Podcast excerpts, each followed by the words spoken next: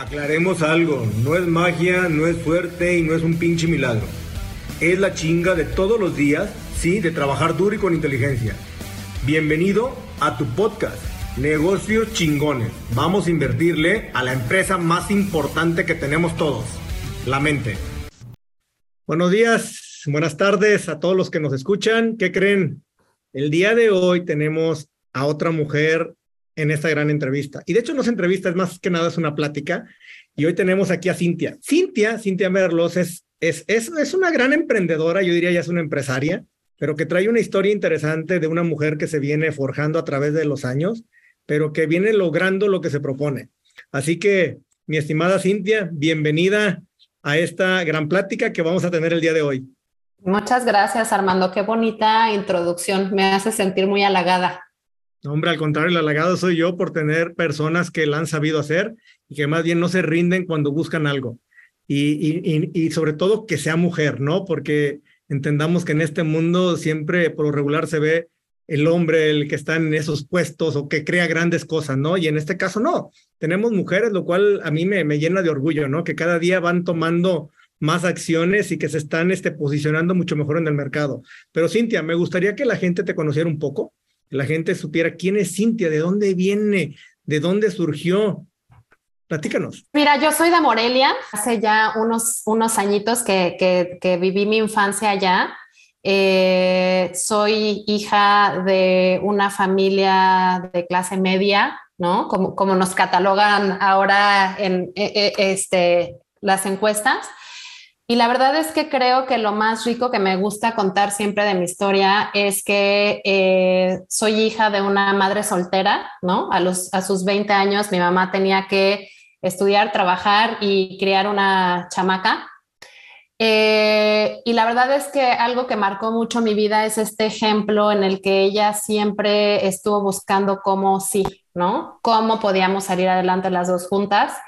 Eh, mi madre y yo teníamos un pacto, ella trabajaba, yo tenía que sacar buenas calificaciones y siempre tuve buenos promedios, siempre estudié muy duro, siempre tenía muy claro que quería, que quería hacer algo diferente con, con, con lo que se me había dado, ¿no? Entonces, em, cuando llega el momento de decidir la universidad a la que yo tenía que ir, este, pues yo me acerco con mi mamá y le digo, oye mamá, yo quiero estudiar en el TEC de Monterrey, ¿no? O sea, para mí era como quiero estudiar en una escuela top de, de mi país y viene el primer, creo que el primer golpe de realidad, el decir, hija, yo no puedo pagar esa escuela, ¿no? Entonces eh, me las ingenié, me escapé un par de veces de mi, de mi casa para irme a hacer el examen de admisión del TEC apliqué para una beca y llegué un día y le dije a mi mamá, madre, eh, tengo 60% de beca en el TEC, ya conseguí dónde trabajar, ya conseguí dónde vivir y prácticamente lo que tendrías que eh, apoyarme tú sería similar a lo que gastas conmigo aquí en Morelia, ¿no? Entonces, requirió mucho valor, creo que de mi parte, pero por ahí dicen, escuché una frase que me encanta que dicen, haz las cosas y si tienes miedo, hazlas con miedo. Que el miedo te debe de tener miedo, será cierto.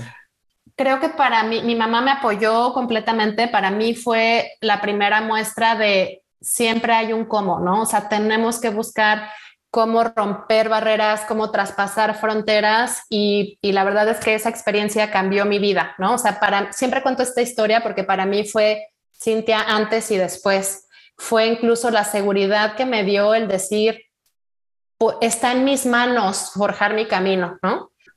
De ahí este, terminé mi carrera como mercadóloga, empecé a trabajar en Mars, una gran compañía, es una gran escuela también, la verdad es que tienen un acompañamiento bien bonito para todos los egresados y para, para crear profesionales y seres humanos, ¿no? O sea, la verdad es que yo lo veo como una segunda escuela y después de Mars tuve mi primera oportunidad con el emprendimiento. Me invitaron a, instituir una compañía americana que se llama The Warranty Group en México, ¿no? Entonces tenía como un año en el mercado la empresa y entonces eh, se presenta la oportunidad. Recuerdo que, que, quien me contrató y quien era mi jefe en ese entonces me dijo, esto es lo más cercano que vas a vivir a emprender. Y, y tenía razón, ¿no? O sea, fue buscar los primeros clientes, construir mi propio equipo, eh, empezar a generar procesos e indicadores de desempeño para la compañía. Sobre todo era vender un producto que en México no ni siquiera se conocía, que eran extensiones de garantía, ¿no? Listo. Entonces, para mí fue bien rico este construir de cero, ¿no? Y, y al final de mi gestión, cuando, cuando yo dejé la compañía, este, en empresas como Costco, por ejemplo, 30% de los productos que se vendían eh, sujetos a extensión de garantía se vendían con una extensión de garantía, ¿no? Oye, Cintia, te voy a detener tantito ahí porque está interesante este punto. Tú estudiaste eh, marketing prácticamente, que ahora ya se le conoce así, ya no mercadotecnia, no, ya es marketing. Este, pero son dos cosas diferentes porque me queda claro que buscaste estudiar una carrera en el TEC de Monterrey. Lograste entrar al TEC de Monterrey, lograste una beca, te graduaste y entraste a Mars a trabajar. Eh, cuando te vas a la siguiente empresa a vender las, las extensiones de garantía, son dos puestos completamente diferentes. El que tú tenías en Mars al que llegas a la siguiente empresa. ¿Cómo es tu parte de adaptación? Porque, a ver, todo el mundo me queda claro que cuando digo, porque hay mucho temor afuera de la gente de a veces decir, oye, es que cómo me voy al siguiente nivel, porque obviamente conlleva mayor responsabilidades y conlleva obviamente mayor tiempo quizás, pero también tiene sus beneficios. El beneficio más grande yo creo que dejando fuera el monetario, pues yo creo que tiene que ver con el aprendizaje. Pero ¿cómo fue para ti a lo mejor decir, sí, me, me voy al siguiente nivel, voy a otra empresa? Pues como decidí dejar mi familia e irme a vivir sola a otra ciudad. Este, mira, tocas un punto bien importante porque creo que la decisión de carrera la tomamos muy jóvenes y con poca información, ¿no? Entonces, cuando yo estudié marketing, yo me imaginaba que iba a estar haciendo ah, comerciales y anuncios de televisión para las grandes marcas, que es súper padre, ¿no? Pero la verdad es que encontré mis habilidades en el lado comercial, en desarrollar negocios, ¿no? Y me gusta. Eh, en marzo estaba en trade marketing, no estaba en marketing. Entonces, creo que en trade marketing eh, era como justo este punto medio entre ventas y, marketing que encontré un lugar muy rico para desarrollarme. Y, este, y cuando me vienen a ofrecer la, parte puramente comercial, eh, me encantó el proyecto, ¿no? O sea, me encantó la idea de, desarrollar una empresa de cero. Entonces, creo que, como te decía, o sea, pues con miedo, todo el tiempo con miedo, pero me aventaba. Y hasta ahora, pues los riesgos han sido calculados y han salido bien. No quiere decir que nunca me haya equivocado, pero en el balance general me siento contenta de esas decisiones que fui tomando. ¿Qué tanto persigues tu pasión? Porque a final de cuentas, cuando buscas algo más es porque traes ese interés de querer quizás ir por más. Pero hay mucha gente, y te lo comento porque afuera hay mucha gente que dice, no encuentro mi pasión, no me motivo. Sí, o sea, es como, oye, pues entendamos que tampoco no es, es, de una persona, no es que alguien te va a decir, mira, esto, esto, es lo que te va a apasionar en tu vida, ¿no? ¿Cómo, es, cómo sabes o, cómo, cómo, o cómo decides ir, ir subiendo de nivel, ir más hacia adelante? ¿Qué te jala? ¿Cuál es el hambre que a ti te da a lo mejor por querer desarrollarte más como persona? Porque creo que hay una confusión muy grande afuera y que, la gente cree que todo tiene que ver con dinero. Yo creo que el dinero siempre cae solo cuando tú vas persiguiendo cosas que son de tu interés, estamos de acuerdo. Entonces, ¿tú qué perseguías en ese entonces? Yo creo que está un poco romantizado el, el, el tema de perseguir tu pasión porque es un poco el cúmulo de pequeñas cosas que te van mostrando el camino, ¿sabes? O sea, no es que uno despierte de la noche a la mañana y diga, ya, ya sé cuál es mi pasión, ¿no? O sea, mañana voy a poner una compañía. Creo que, que conforme vas creciendo, y es lo rico del ser humano, el ir experimentando qué son esas cosas y, y algunos somos muy afortunados en decir, esto es lo que me gusta y además soy bueno, porque a lo mejor resulta que, por ejemplo, a mí me gusta mucho la actuación, pero pues no soy buena, ¿no? Entonces, eh, es, creo que es un poco el, el ir definiendo qué es lo que nos gusta hacer y nos llena de satisfacción día a día y también tener como este, este, estos pies en la tierra y decir, bueno, y además mis habilidades hacia dónde me llevan, ¿no? Entonces puede haber otras cosas que nos gusten mucho y podremos hacer de hobby o yo voy al teatro y me encantaría ser la actriz que está ahí actuando, pero este, pero lo que hoy hago y las habilidades que hoy tengo son justamente ese, ese cruce que, que creo que hacen que sea mi pasión, ¿no? El construir y desarrollar nuevos negocios. Eh, y no creo que sea, o sea, creo que es bien personal si tiene que ver con un tema profesional o un tema personal, ¿no? O sea, hay personas, eh, yo tengo muchas amigas que se dedican a su casa y a sus hijos y, y son súper buenas y se enfocan mucho a desarrollar otros seres humanos, que es súper valioso, ¿no? Entonces es, es, muy personal qué es tu pasión y cómo tu pasión contribuye a la sociedad, ¿no? Ya, no, digo, me, gusta tu respuesta, creo que está interesante porque al final de cuentas yo creo que la vida no es perfecta. La vida te va poniendo muchas situaciones y, y mucho depende qué tanto puedas darle la vuelta y qué, y qué, tan, qué tanto también te la creas, porque mucho tiene que ver con la confianza de la persona. Entonces, yo veo que eres una persona eh, que sí se la cree en todo, o sea, lo transmites y creo que la seguridad también se ve. Entonces, cuando hay personas que quizás tienen que tener mucha autoconfianza para poder salir adelante, porque problemas los vamos a topar todos los días y los que nos faltan todavía por vivir, pero creo que el hecho de enfrentarlos y saber cómo darle la vuelta o no saber, enfrentártelos en el momento y en ese momento tomar decisiones, aunque vayan a ser buenos o malos, es lo que hace que siempre vayamos para adelante y creo que es parte de lo que, de lo que quizás tú te ha tocado vivir y estar donde estás. Pero a ver, ya te fuiste a la empresa de las extensiones de garantía, estabas ahí y de un de repente Cintia dice, voy a emprender. ¿Cómo está eso? Fíjate que no estuvo tan así tan, como te decía, no es que, no es que te, te levantes de la noche a la mañana, creo que son pequeñas señales, ¿no? O sea, yo haciendo este negocio empezaron a pasar cosas que decía, hmm, no me encanta que se tomen las decisiones desde Estados Unidos de un mercado latinoamericano, ¿no? Y no, quiero aclarar esto, tuve súper buenos jefes y súper buen equipo, pero desde mi punto de vista no tenían la sensibilidad de cómo funcionaba México. Este, y había muchas cosas que con las que yo, yo decía, no, o sea, tenemos que conocer a los clientes, tenemos que vivir quién es el cliente y entender quién es el cliente para poderlo servir mejor, ¿no? Y esto es algo que, creo que, es muy mío, pero también que, aprendí mucho de cuando trabajaba en Mars, ¿no?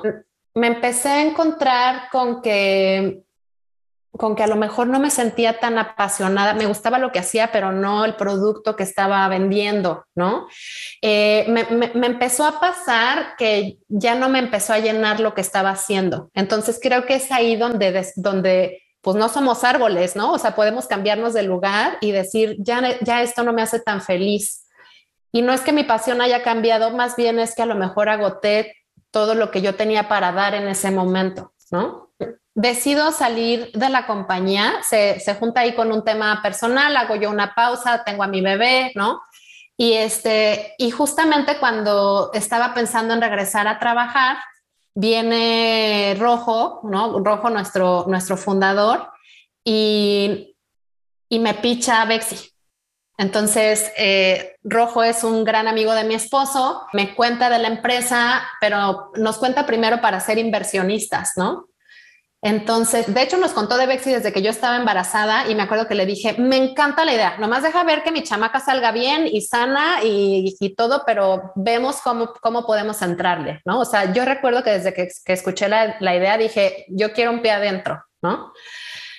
Y luego cuando, cuando nace mi hija, ya, ya todo estaba bien, empiezo yo a buscar eh, trabajar, Rojo ya estaba un poco más trabajando la idea, ¿no? Y entonces eh, él y yo conversamos sobre el tema de, oye, pues ¿por qué quieres regresar a trabajar a una empresa que, que ya a lo mejor ese mundo no, no te tenía tan llena? Eh, ¿Y por qué no le entras conmigo a desarrollar Bexi? ¿no? O sea, ¿por qué lo que has hecho de desarrollar negocios, pues no lo haces para tu propia compañía? La verdad es que me hizo completamente sentido, ¿no? Eh, otra vez me dio mucho miedo porque era regresar a trabajar, pero además sin sueldo y solamente este, pues con, con, con una promesa de que esto se iba a convertir en, en algo sólido.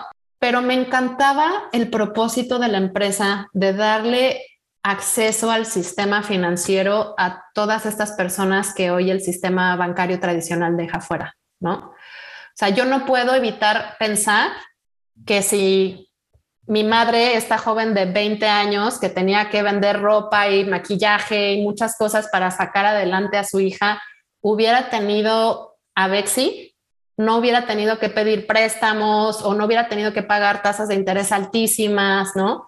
O sea, para mí es, hay una conexión muy profunda entre mi vida personal y, y la herramienta que hoy nosotros estamos dando.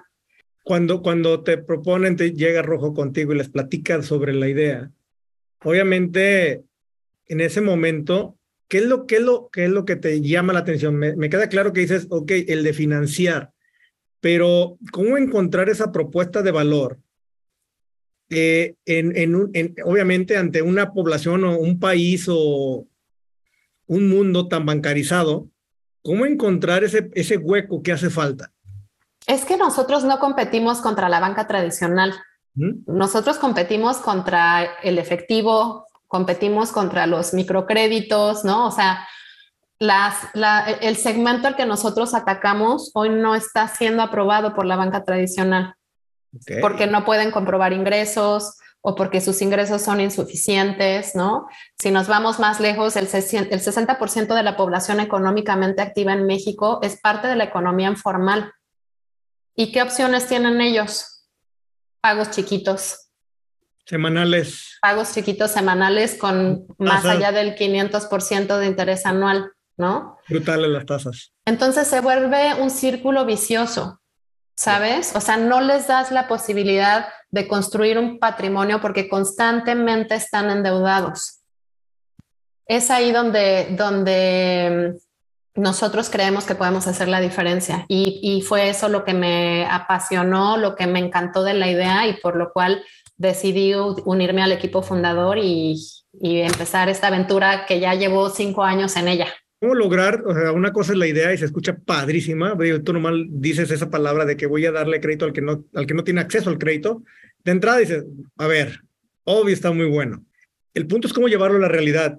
Ya tienen la idea, ¿cómo la validan en el mercado? Porque, híjole, llevarlo a la realidad, entendamos que sí hay mucha gente que no tiene acceso al crédito, pero también hay un punto, una línea muy delgada, que es la parte del riesgo ¿Estamos de acuerdo? Claro. ¿Cómo lo validan ustedes? Miren, mira, dicen que en este negocio todo el mundo puede prestar, pero lo difícil es cobrar, ¿no? Entonces, sí. Puedo contar que, que, pasaron dos años desde esta conversación hasta que Bexi salió al mercado, ¿no? O sea, fue un trabajo muy grande desde, desde que afinamos el modelo de, de negocio y entendimos a quién y cómo podíamos dar crédito, asegurándonos de que era una balanza justa entre dar acceso al crédito y mitigar el riesgo para la compañía. Segundo, creo, que algo que fue súper inteligente de Rojo es que buscó a los founders que lo complementaran, ¿no? Nosotros somos cinco founders y cada uno de nosotros teníamos un área de expertise muy particular. Entonces, eso ya fue un apalancamiento para la empresa gigante, ¿no? Eh, Gaby, mi socia y Rojo vienen de la banca, entonces tienen todo el conocimiento y tenían todas, eh, o sea, conocen perfectamente cómo, cómo funciona la industria, a tal manera que nuestro modelo de negocio fue aprobado para que nosotros fuéramos nuestro propio BIN sponsor, ¿no? Y no me voy a meter en muchas technicalidades, pero básicamente eso significa que nosotros podemos ser directamente emisores de una tarjeta de crédito y no tenemos que hacerlo a través de terceros. También se unió al equipo Salvador, ¿no? Salvador venía de, HP con muchísima experiencia en tecnología, entonces él fue quien desarrolló, desarrolló todo nuestro, nuestro core bancario, ¿no? El corazón de nuestro sistema y estuvo trabajando muchísimo de la mano con Gaby, que tenía toda esta experiencia financiera para crear eh, nuestro sistema de riesgo y cómo íbamos a tomar decisiones eh, de, de, este, de a quién aprobábamos y a quién no, y sobre todo cómo usar la tecnología a nuestro favor para que se convirtiera en un modelo de machine learning de manera que cada cliente nuevo nos provee más información de cómo ir tomando estas decisiones eh, de la línea de crédito que debemos de dar a cada uno de nuestros clientes, ¿no? Entonces, esa fue la parte más importante y que nos requirió más trabajo de, desarrollar. Eh, Carlos viene, eh, viene de Grupo Modelo, ¿no? También con, y con muchísima experiencia administrativa. Él además tiene una empresa familiar. Entonces, este, pues ya que teníamos todo el cascarón, había que pagar impuestos y había que, estructurar la, compañía administrativamente, ¿no? Y yo pues con mi experiencia en marketing y en ventas, eh, le di cara a lo que todos habíamos trabajado y empecé a buscar los primeros canales para poner la, oferta en el mercado, ¿no? Entonces fue, te digo, dos años de trabajo antes de, de poder emitir la primera tarjeta al público. Antes hicimos eh, pruebas Friends and Family, que, este, de aceptación, de que el sistema corriera completamente, ¿no? Sí nos echamos como seis meses eh, solamente en pruebas. Son dos años antes de salir a mercado, como tú dijiste, y hay que pagar impuestos y hay que pagar cosas.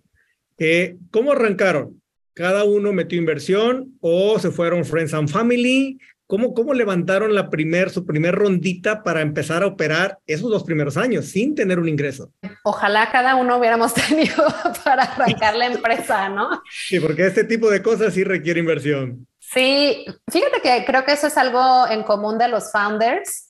Eh, todos tenemos esta historia compartida de venir de familias, de habernos construido solo, ¿no? De venir de familias que nos dieron lo mejor que podían en, en términos educativos, pero cada uno de nosotros tiene esta historia de haber estudiado con becas, haber, o sea, haber buscado el cómo salir adelante. Y, y, yo creo que eso es lo que nos hace tan buen equipo. Cada uno de nosotros puso una inversión, no era suficiente para arrancar el negocio, entonces fuimos con Friends and Family y así fue como, como Bexi estuvo. Eh, durante estos dos años, pues ninguno de nosotros recibía sueldo, ¿no? Entonces, era un poco de ahorros, un poco de algunos, este, no sé, alguno tenía un departamento y lo vendió, otro, ¿sabes? O sea, otro, uno de nosotros tenía un sueldo así, pero súper bajitito, como casi para pagar su renta y, ya, ¿no? Entonces, sí fue, tenemos ahí unas fotos bastante divertidas de nuestras primeras visitas a este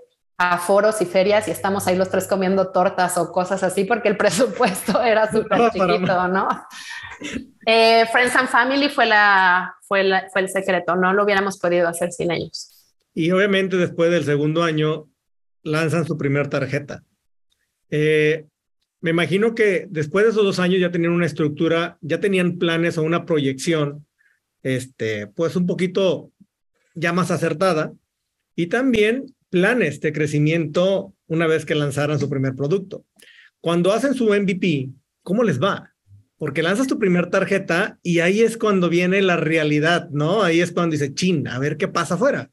Sí, nuestro primer año, creo que nuestro primer año, nuestro objetivo era que todo el sistema corriera bien, ¿no? Porque es, emites la tarjeta, que pase, que cobre bien a los, o sea, que, que, el sistema le cobre bien a los clientes sin errores, recibir el dinero de los clientes, ¿no? Entonces, eh, hay todo un flujo que, que en un mes solito no lo puedes ver, o sea, necesitas periodos más largos, ¿no? Eh, nuestra primera tarjeta que no fuera Friends and Family, la vendimos en, en Talentland, en Guadalajara, en abril del 2019, lo recuerdo perfectamente. Eh, Rojo y yo estábamos vendiendo las tarjetas y los demás socios eran atención a clientes. Fue súper divertido, ¿no? Primero que la solicitud funcionara, que no se trabara, eh, que el, flujo que habíamos fijado para entregar las tarjetas de crédito al domicilio de los clientes llegara. Eh, cada paso era un hueco en el estómago, ¿no? Eh, ya habíamos hecho el Friends and Family antes y había funcionado, pero pues no es lo mismo, ¿no? Entonces empezó a fluir, empezó a fluir, eh, empezamos a tener poco a poco más clientes, gustó mucho el concepto de Bexi. Yo, viniendo de fuera de banca, hacía mucho trabajo eh, cuando empecé a formar el equipo de atención a clientes de decir, no quiero que hablemos como los bancos. O sea, quiero que quiero que seamos más, más divertidos, más cálidos. Somos, somos la, la primer tarjeta de crédito para el 70% de nuestros clientes. Entonces, nadie les enseñó cómo usar una tarjeta de crédito. Y creo que ese fue el aprendizaje del primer año, Armando, ¿no? O sea, no solamente que funcionara la tarjeta, que pasara, que le llegara al cliente, que, que no los dejara colgados, ¿no? Sino que, sino entender a profundidad todas las necesidades de, formación que tenían nuestros clientes para hacer esta primer tarjeta de crédito mucho más amigable para ellos. Digo, se metieron ustedes en un rubro donde lo que más se requiere es dinero. Eh, al otorgar créditos, obviamente, pues requerimos el dinero para ponerlo por ahí, que la gente pueda usar ese dinero. Entonces, trabajaron los dos primeros años, eh, capital de amigos, de familia, y, llegaron ustedes a una meta, lanzar la, la primera tarjeta después de los dos años. Quiero pensar que hay un detonante muy fuerte en la tarjeta y se les viene bastante, bastante chamba, o se vienen muchos usuarios, porque estás entrando en un nicho donde nadie se mete. Te estás atacando un mercado que lo requiere y por lo regular pues vas a ser como la miel en las abejas, ¿no? La pregunta que te voy a hacer es, ¿de dónde bajas el recurso ahora para el siguiente paso? Porque el crecimiento de ustedes depende mucho del capital que también ustedes pueden traer. ¿Cuál es el siguiente paso que dan ustedes? ¿Se van otra vez Friends and Family o deciden meterse ya a un tema de ventures o cómo, le, qué hacen ustedes ahí? Sí, eh, eso fue súper importante. La pregunta era, ¿qué onda? O sea, ¿esto va para un negocio familiar y lo vamos a crecer como un negocio familiar y más lento? ¿O nos vamos al tema de venture a matar, no? Y los cinco dijimos, vamos por todo. Entonces, es un trabajo de tiempo completo, la parte de, levantar capital, ¿no? Eh, yo creo que yo creo que tenemos muchos retos en México y en Latinoamérica en general, pero se están rompiendo muchas barreras. O sea, cada vez hay más unicornios mexicanos, lo cual nos hace a nosotros como em, emocionarnos y darnos cuenta de que las expectativas cada vez se vuelven más reales.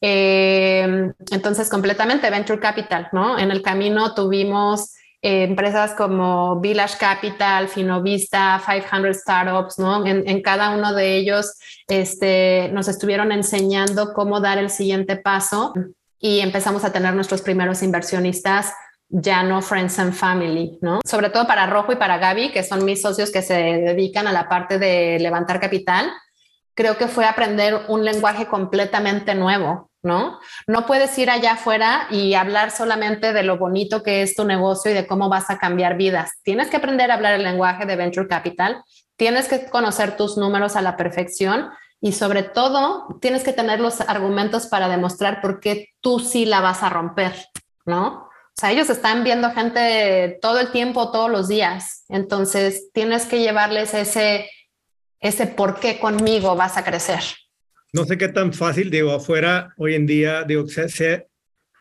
ya se hace más común el hecho de que se abran startups, ¿no? Ya se conoce más el concepto de startups. Creo que México quedó muy relegado en ese concepto, a comparación de Estados Unidos, que trae un avance impresionante en, temas de levantar dinero y todo lo que es una startup. Aquí no, aquí estamos muy acostumbrados al, al negocio tradicional, lineal, el de mi negocito y ahí voy, ¿no? Poco a poco. ¿Cómo deciden ustedes? Porque obviamente al irte a un venture, pues vas a vender tu empresa en pedacitos, ¿no? Hay que estar conscientes de eso primero, de que tu empresa se va a vender en pedacitos, pero también es cierto que juegas un papel diferente, porque empiezas a jugar un tema de evaluaciones. Y ahí es donde se pone interesante el juego, ¿no? Porque ya no es cuánto vale tu empresa, es cuánto, cuánto tú crees que vale tu empresa de acuerdo a lo que tú crees que vas a llegar a lograr. Y ahí se, es un juego muy bonito, digo, está padre, pero también a veces no está tan padre cuando empiezas a dar tu empresa. Entonces, digo, son unas por otras siempre, ¿no? Nunca, nunca, va, a nunca va a ser perfecto el mundo. Después de que ustedes deciden esa primera ronda, ¿qué tanto les cuesta levantar su primer capital a través de Venture? Porque hay, mucha gente que llega a visitar hasta 50, 60, 70 los, los, los, Ángeles este, y no levanta. ¿Cuál fue la experiencia de ustedes de llegar? De llegar y decir, traemos esto. ¿Por qué confiaron en ustedes los ventures? Híjole, tocas un montón de temas, pero déjame voy del, del, más fácil al más complicado. Primero, yo creo que teníamos una gran, un gran aprendizaje desde rojo que decidió, en lugar de ir por el One Founder Model, ¿no? Hacer un equipo con cinco founders, porque pensaba que el trabajo en equipo nos iba a llevar más lejos y que ese ser él solo, el dueño de toda la empresa, contra tener cinco personas que lo ayudaran a llegar más lejos, podía potenciar lo que él podía lograr, ¿no? Entonces, creo que es, es un poco así la parte de entrar a Venture Capital, tener la firme creencia de que aunque, como tú dices, vas a vender tu empresa en pedacitos, el inversionista que, te va, que, va a venir contigo va a hacer que tu empresa, empresa valga más y va a hacer que tu promesa de valor sea más fuerte, ¿no?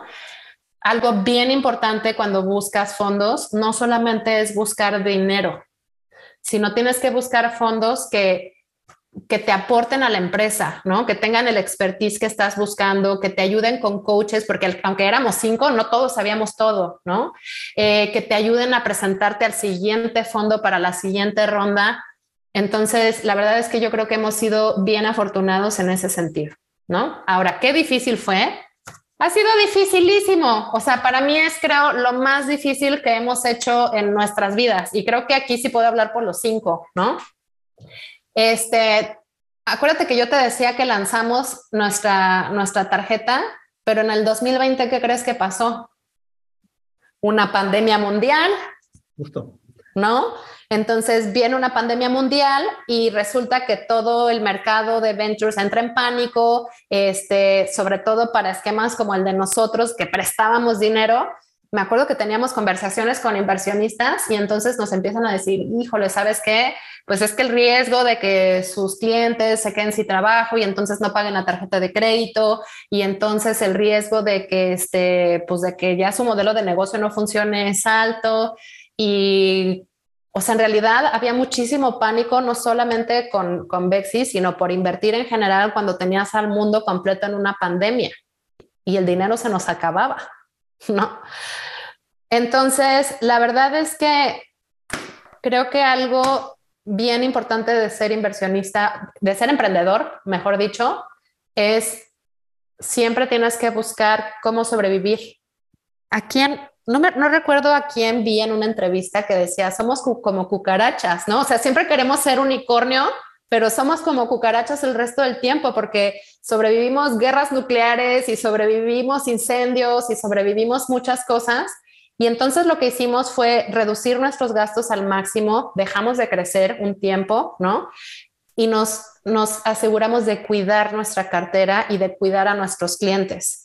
Les dimos facilidades de pago a nuestros clientes, bajamos nuestras tasas de interés, contrario a lo que estaba haciendo todo el mercado. Y nuestro objetivo fue, tenemos que cuidar a los clientes que tenemos para cuidar nuestro negocio. Cuidándolos a ellos, cuidando, cuidamos nuestro negocio, ¿no? Entonces, nuestros clientes, la verdad es que han sido súper cercanos a nuestro corazón, quieren mucho a la compañía quieren mucho este acompañamiento que les dimos y la verdad es que pues también se pusieron las pilas y nuestra tasa de mora se, mantuvo, no se vio afectada durante la pandemia con todas estas facilidades que nosotros les dimos. Eh, estoy convencida de que, de que hemos sido muy, que, acertamos en el, en el, tipo de cliente que estamos atendiendo, ¿no? O sea, nos encanta trabajar con ellos y nos, nos han respondido en situaciones como esta. Y entonces a final del 2020 cerramos nuestra ronda cuando estábamos ya así de, de ya, o sea, ya no podemos más, ¿no? Y este, y, ha sido un poco nuestra historia, ¿no? Em, este, e, e, este año empezó bastante interesante con una guerra en Rusia y con mucha incertidumbre de esta gran recesión que se espera. Entonces, siempre es difícil, Armando, ¿no? Es difícil desde, desde que tienes que hablar ya con grandes inversionistas en, en, un idioma que no es tu idioma natal, ¿no? Entonces tienes que hablar un idioma que no es el tuyo, tienes que hablar de muchas technicalidades y finanzas con ellos. Ese idioma es difícil porque Bexi lleva cinco años y llevamos una pandemia y un año en el que se espera una gran recesión pero siempre hay que buscar cómo seguir adelante. Oye, Cintia, fíjate, está, está pasando algo muy, muy extraño en el mundo de las startups. Eh, me queda claro que son, son empresas, son, son compañías que tienen una facilidad de adaptación versus una grande, ¿no? Y creo que eso es lo que hace que se puedan adaptar muy rápido ante todas las contingencias que se han venido presentando. Como tú dijiste, oye, la pandemia, ¿qué hicimos? Pues nos movimos muy rápido y logramos esto y esto. Y creo que esa es la parte muy buena que tiene un startup que no se mueve de manera lineal, sino que a su vez puede moverse de la manera que quiera para afrontar cualquier tipo de situaciones. Eh, ¿Qué tan bueno es evaluarte? Esa, pregunta es, híjole, te la tengo que hacer porque sé que está pasando algo ahorita con las startups, sobre todo los unicornios. Sé que para, para muchas startups ser un unicornio es wow y es lo que la mayoría quizás puede estar buscando. Pero también es cierto que entre más dinero o más alto te evalúes o más dinero o más valuaciones tengas, o más dinero metan a tu empresa, tu compromiso de crecer es mucho más grande. Y a veces me ha tocado ver algunas empresas que en un año tuvieron una evaluación de 100 millones de dólares y a los nueve meses ya estaban en 1.100 millones de dólares. O sea, mi pregunta es, ¿cómo puedes crecer tan rápido un modelo de negocio para ir a llegar a tener ese tipo de crecimiento, para lograr ese tipo de evaluación, porque no estoy hablando de crecer un 20 o un 30%, ya estás hablando, oye, ¿cómo, cómo te elevas aquí un 10X, un 15X para lograrlo? Porque el compromiso es tan grande ahora que si no lo logras, ¿qué va a pasar cuando dejen de fondearte, no? Porque hay muchas que viven sin ser rentables, que son la mayoría porque la apuestas a crecimiento, no a rentabilidad por el momento, pero si hay un punto donde se van a encontrar la rentabilidad y el crecimiento, ¿no? El punto de encuentro, y a partir de aquí, ya vuelo. ¿Qué tan fácil es? O sea, ¿ustedes buscan llegar a ser un unicornio? ¿Qué es lo, o buscan en cierto momento buscar no dispararse mucho del crecimiento y la rentabilidad? Sí, queremos ser un unicornio, ¿no? O sea, ya, si ya te metiste en este tema de venture capital, es una muy buena evaluación. Quieres ir hasta allá, ¿no? Mira, yo creo que el tema de la rentabilidad ha sido algo que hemos debatido mucho nosotros porque hay dos modelos, hay, dos tipos de, de, de, VCs, ¿no? Aquellos que, que le apuestan completamente a crece, crece, crece, crece, aunque no sea rentable, ¿no? Hoy la historia está empezando a decirnos diferente, ¿no? O sea, hoy están empezando a, a hacer un poco más hacia el lado de, bueno, sí crece, pero sí queremos ver un camino hacia la rentabilidad y que sea claro, ¿no? Entonces, nosotros hemos apostado mucho por el camino a la rentabilidad desde un principio, ¿no? Creo que hemos crecido a una velocidad bastante buena, pero probablemente podríamos haber crecido más rápido si no nos importara la rentabilidad, ¿no? Entonces, sí, eh, nuestra filosofía es que tenemos que tener un, es que luego acá somos muy, muy pochos, como hablamos tanto, pero un camino a la rentabilidad, un path, te voy a decir, este, claro, y hemos sido súper eficientes, tenemos unit economics bien buenos, ¿no? Y hemos hecho un montón con mucho menos capital que, que varios de nuestros competidores, ¿no? Eso ha sido súper importante para nosotros. Probablemente lo que sí tenemos que, bueno, eso nada más hablando de rentabilidad. Respondiendo a tu otra pregunta de cómo alcanzas estas valuaciones, yo creo que desde un inicio tu modelo de negocio tiene que tener un mercado suficientemente grande para llegar ahí. Yo te estoy hablando de que solo en México, solo el 10% de las personas usan una tarjeta de crédito, Armando. Solo el 10%. ¿10%? Solo el 10%. Wow, no lo sabía. Eso quiere decir que el 90% de las personas que podrían tener una tarjeta de crédito está usando efectivo o microcréditos o otro instrumento. ¿No? Ah, es, es, enorme. Estamos atrasadísimos, atrasadísimos, ¿no? En Estados Unidos, soy muy mala con la memoria, pero creo que la cifra anda alrededor del 60% para que veas el gap que tenemos por cubrir, ¿no? no enorme el gap.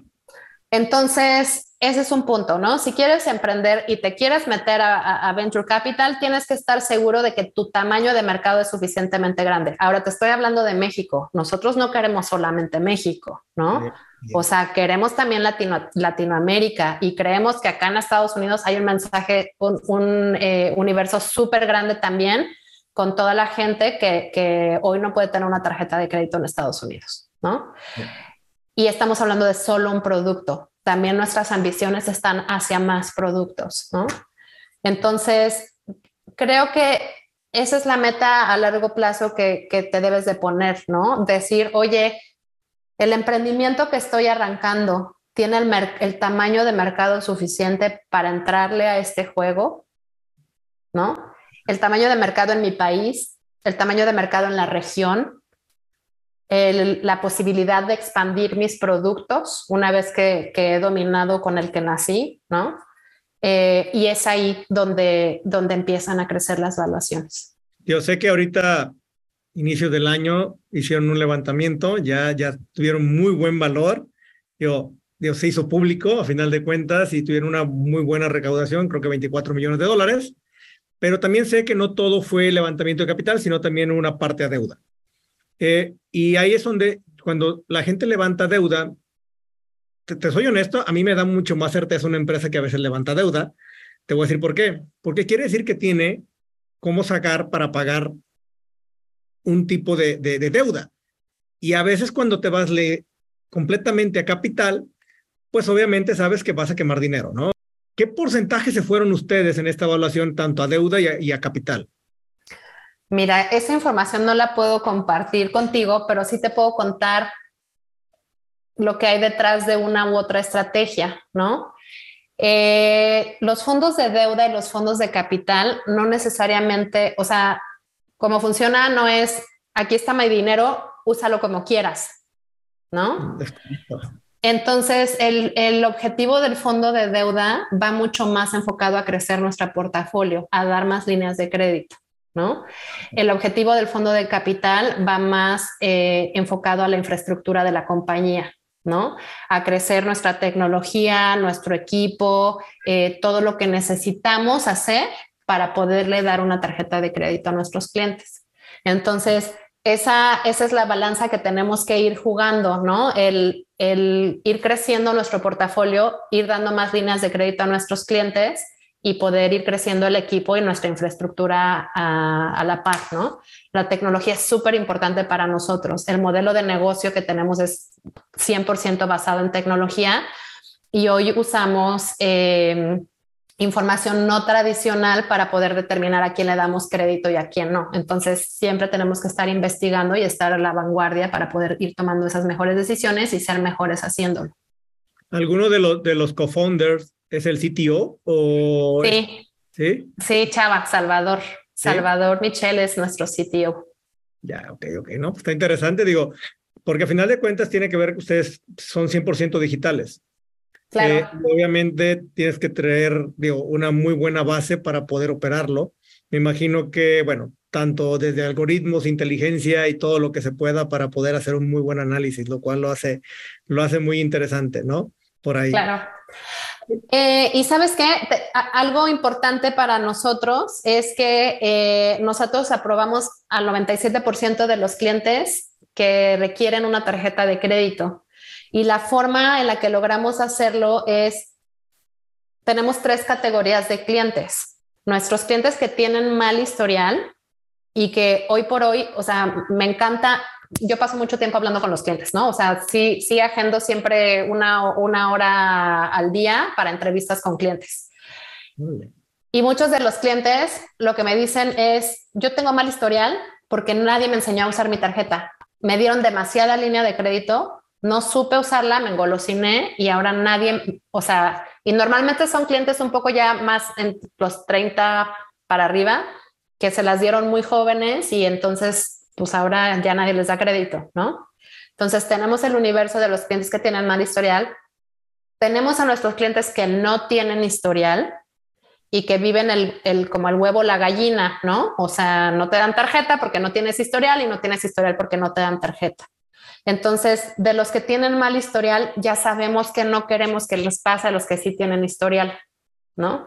Y luego tenemos a nuestros clientes que tienen un historial no bancario, ¿no? A lo mejor eh, microcréditos, telefonía celular, etcétera, que nos da más información para, para, para colocarlos ahí en clientes con historial no bancario. Entonces, lo que hacemos es a cada uno se le trata diferente en cuanto a tiene necesidades diferentes tanto de crédito como de información, como de explicación, ¿no? Y los ayudamos a ir creciendo su línea de crédito con nosotros conforme van teniendo un buen comportamiento de compra y pago. ¿Tú puedes educar a alguien que va a ir a pedir crédito con ustedes para que tenga un buen historial? Claro. Pareciera en contra de los intereses de una empresa como nosotros, porque nosotros ganamos de los intereses. Porque está interesante, sobre todo para la audiencia, ¿Cómo le hacen ustedes para educar al, usuario, a su cliente, para que tenga un buen uso? Fíjate que es un conjunto de todo, porque no es, o sea, imagínate qué flojera que nosotros a nuestros clientes de 20, 22 años les diga, a ver, te voy a dar una lección de cómo usar la tarjeta de crédito, ¿no? Entonces tiene que ser en todo el proceso, ¿no? Tiene que ser desde ser transparente con tus costos y comisiones. Yo me acuerdo que cuando hice el benchmark para sacar la primera tarjeta de crédito, yo le decía a Rojo a Gaby, oye, no encuentro la tasa de interés moratoria por ningún lado, ¿no? O sea, todo mundo me daba el CAT, pero yo sí, pero quiero saber el interés, eh, desde ser muy transparentes para ellos. En el app les ponemos ahí un simulador donde ellos pueden ver, oye, voy a diferir a meses, ¿cuánto me va a costar? ¿no? Y cuánto voy a pagar de, de interés en pesos. Eh, les ponemos ahí información para que conozcan muy claro qué es la línea de crédito, cuál es la diferencia entre tasa de, entre fecha de pago y fecha, eh, perdón, fecha de corte y fecha límite de pago, ¿no? Entonces, el punto más que darles una clase de uso de tarjetas de crédito es que en toda su experiencia con Bexi vayan conociendo un poco más y ser muy asertivos en el momento en el que necesitan su información. Decirles, oye, ya es tu corte y poner súper claro, con esto no vas a pagar intereses, con esto vas a pagar intereses y cuánto, ¿no? Entonces, creo que en la medida en la que pones a la disposición de los clientes esa información, también crece la confianza que tienen hasta, hacia el sistema financiero, porque hay mucha desconfianza. O sea, normalmente tú hablas con la gente y es muy común que te diga, yo creo que mi banco no es transparente conmigo, o yo creo que si pueden meter, creo que es parte de un todo, no es una acción en particular. Fíjate que dijiste algo muy interesante eh, y digo, cuando estaba también chavo, pues nos dieron mi primer tarjeta y la verdad es que no entiendes muchos conceptos que vienen dentro de la tarjeta. O sea, la, gente te la da y tú dices, ay, qué padre, ya tengo tanto, pues déjame lo gasto, ¿no?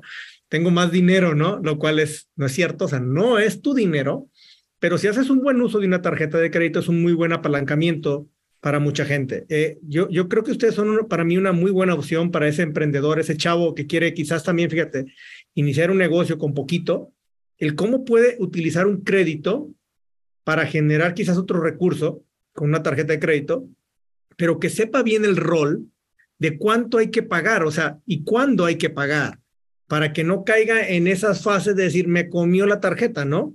Que suele pasar mucho. ¿Por qué? Porque desconocemos las fechas, desconocemos los intereses y todo mundo cree que es su dinero, lo cual, pues no, pero sí es un muy buen beneficio para muchos. Yo sé, mira, a mí me pregunta mucha gente el, cómo hacer dinero sin dinero. Y yo creo que este es un medio para poder llegar, porque a final de cuentas yo creo que el crédito no es malo, yo creo que pedir deuda no es malo, siempre y cuando la gente lo sepa utilizar y creo que ese es el, el, el, el, el meollo de, de, todos los bancos quizás o, las fintech que hay hoy en día, que no han o no se explica o no culturizan muy bien a la persona, al chavo, al que no sabe, al que toda apenas va a salir al mercado y que a final de cuentas termina cayendo en impagos. ¿Por qué? Pues porque creyó que era suyo y creyó que era muy fácil. Y después vienen consecuencias. Y las consecuencias después hacen que no tengas derecho a más créditos.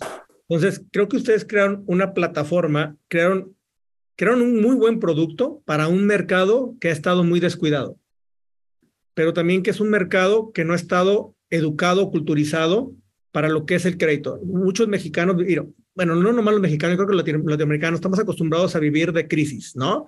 Toda la vida hemos vivido con crisis, estamos acostumbrados, somos súper resilientes, o sea, que ya se cayó, que esto, que el otro, que el dólar, que la pandemia, que en lo que tú quieras, hemos vivido mil crisis, o sea, siempre. Entonces, yo todavía me encuentro mucho, mucho chavo afuera que todavía viene con la idea de nombre, o sea, no, ¿para qué pido prestado? No, es, el crédito es malo.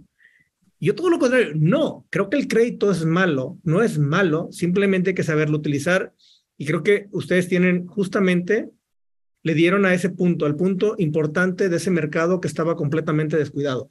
Por eso creo que tienen una, una muy buena empresa y sí, obviamente sí creo que van a llegar a ser un unicornio, sí lo creo. Muchas gracias. Nosotros también lo creemos y lo trabajamos todos los días, pero hay que hacer la tarea de hoy, ¿no? Este, un día a la vez. Como hablábamos, al, exacto, un día a la vez. O sea, hay que asegurarnos de que cumplimos con los clientes, con nuestros inversionistas y con nosotros mismos cada día. Y creo que es un cúmulo de acciones el que te lleva a, a donde quieres estar. Cintia, ¿qué es lo que ustedes esperan en el próximo año? Porque no te puedo decir cinco años, porque eres una startup con crecimientos exponenciales. Hablar de cinco años sería ridículo. ¿Qué tienes pensado en un año? Traemos un chorro de proyectos para este año, muchos proyectos. Eh, creo que el más importante para cerrar ahorita eh, el año es todo un update tecnológico, ¿no? Entonces vamos a apostar muchísimo a automation, eh, mejorar nuestra tecnología, ¿no? O sea, queremos prepararnos para crecer, ya encontramos la fórmula para hacerlo rentablemente, entonces ahora sí agárrense, ¿no? Este, entonces, esa va a ser parte muy importante de, este último año.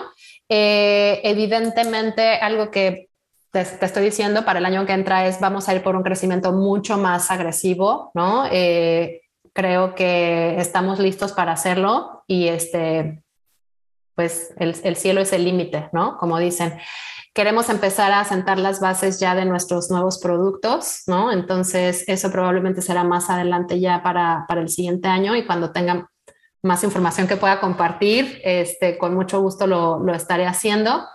Y sobre todo, eh, vamos a trabajar mucho en reforzar nuestro equipo, ¿no? Entonces, eh, hoy somos 130 mexicanos, ¿no? Cinco años después. Entonces, vamos a estar reforzando mucho, creciendo mucho el equipo y asegurándonos de que conforme crecemos, no descuidamos la experiencia del usuario. Eso es súper importante para nosotros. Ya te tocaste un punto que también es muy bueno, sobre todo en la gente que, que, que busca hacer un negocio. ¿Cómo le haces para, para ir por talento? ¿Cómo le haces? No nada más para ir, para retener el talento. Y cómo son tres cositas, ¿eh? Y la última y para los líderes que ustedes tienen, generan algún tipo de vesting. Sí, lo generamos.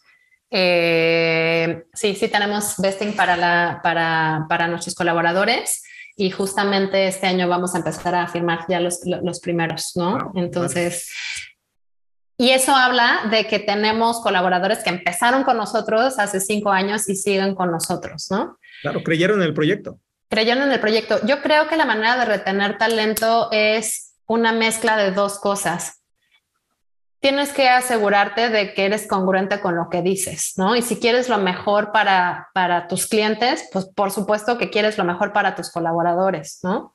Entonces, trabajamos mucho eh, por objetivos, damos mucho reconocimiento a la gente. Eh, tengo varias personas en mi equipo que empezaron, por ejemplo, en atención a clientes hace cinco años y hoy tienen puestos gerenciales dentro de la compañía, ¿no?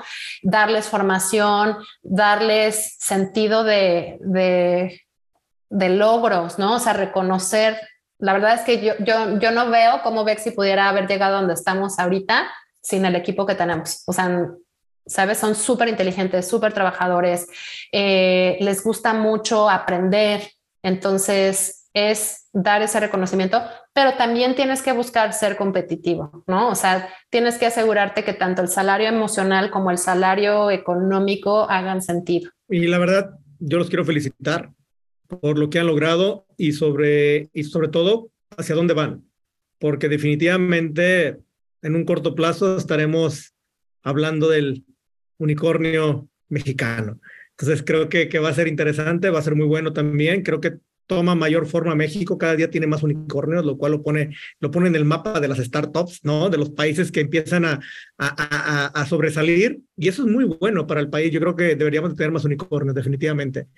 Y, y como último, Cintia, ¿qué le recomendarías tú a aquel emprendedor eh, que quiere apenas iniciar y que no sabe cómo? Pero sobre todo, más a, un tipo de emprendedor que es mujer, porque necesitamos más mujeres. Necesitamos más mujeres que tomen la batuta de negocios. Sí, me puedo echar otra hora hablando solo de eso, pero para ser muy concreta, yo creo que para hombres y mujeres em, tienen que tener mucha resiliencia y ser compasivos consigo mismos, ¿no? Creo que hemos contado una historia de, sí, luego hice esto, luego hice esto, luego hice esto, pero no hemos contado el cuando lloré porque ya no podía más y estaba harta, ¿no? Eh, o cuando te dice un fondo que no y luego otro y luego otro y luego otro y entonces piensas, estoy haciendo algo mal, ¿no? O cuando, no sé, o cuando ves una crítica de un cliente y que dice que eres la peor basura, ¿no? O sea, siempre va a haber gente que no está de acuerdo contigo. Lo que tienes que ver es el 90% que, que te dice gracias, eres una gran herramienta para mí, tienes que ver esos fondos que sí invierten en ti, ¿no? Tienes que sacar fuerza otra vez y creer a largo plazo. No es, un, no es una carrera corta, ¿no? Es una, es una carrera a largo plazo. Em, yo a veces me he preguntado si la decisión de, este, de ser eh, de trabajar para una empresa contra ser emprendedora, o sea, sí ha habido momentos que digo, nunca había trabajado tanto en mi vida, ¿no? Pero creo que la recompensa lo vale. Cuando ves que activamente puedes hacer algo por cambiar tu país o que tienes algo que ver por, por cómo se llevan los negocios en tu negocio, es súper reconfortante, ¿no? Y yo creo que para las mujeres es... Eh, creérnosla, ¿no? Creérnosla un poco más, es eh, trabajar en equipo con otras mujeres, con tu pareja, ¿no? Este, como buscar una red de apoyo, aprender de otras mujeres eh, y aventarte al ruedo. Nadie sabe lo que no sabes. Yo quiero agradecerte, y estuvimos ya casi una horita por ahí platicando, y la verdad creo que está bastante interesante. Para mí fue muy buena plática, creo que salieron cosas muy buenas. Creo que crearon, como, como te lo he dicho, crearon un, un, producto para un mercado desatendido que está ahí y que ustedes trajeron una solución muy buena. Entonces, a todos los que nos, nos están escuchando, los que nos están viendo, creo que si hoy en día tú quisieras emprender, esta es una muy buena herramienta para hacerlo. O sea, no necesitas mucho dinero, necesitas apalancarte y Bexi tiene una solución muy buena. ¿Y saben qué es lo mejor? Que es completamente digital. Ni siquiera tienes que ir a visitarlos para poder accesar a, tema de crédito. ¿Estamos de acuerdo, Cintia? O sea, todo es completamente digital. Todo es completamente digital. Eh, visítenos bexi.mx, ahí van a poder conocer más de nosotros, iniciar su solicitud en redes sociales, Bexi Tarjeta, Instagram, eh, Facebook, ¿no? Este, estamos para, para servirles y todo lo que podamos ayudarles a resolver sus planes, encantados. Pues Cintia, te agradezco mucho por esta gran entrevista. Digo, ya dijiste la parte de las redes. ¿Dónde más quieres que lo sigan a ustedes? Pues creo que ahorita Instagram y Facebook son nuestras redes principales, ¿no? Twitter también ahí estamos. Eh, LinkedIn, pues, ya ahorita tienes que estar en todas las redes, ¿no? Entonces, básicamente, eh, Bex y Tarjeta nos van a encontrar ahí en todas. Y aparte ya son un buen de redes sociales, ya está cañón esto, o sea, tienes que tener un equipo así de marketing para poder estar en todas las redes, pero bueno, es la manera de llegar a las personas, ¿no? Así es. Pues Así Te agradezco mucho por tu tiempo, de verdad, una gran plática y pues bueno, estaremos ahí en contacto. Igualmente, Armando, muchas gracias por la invitación.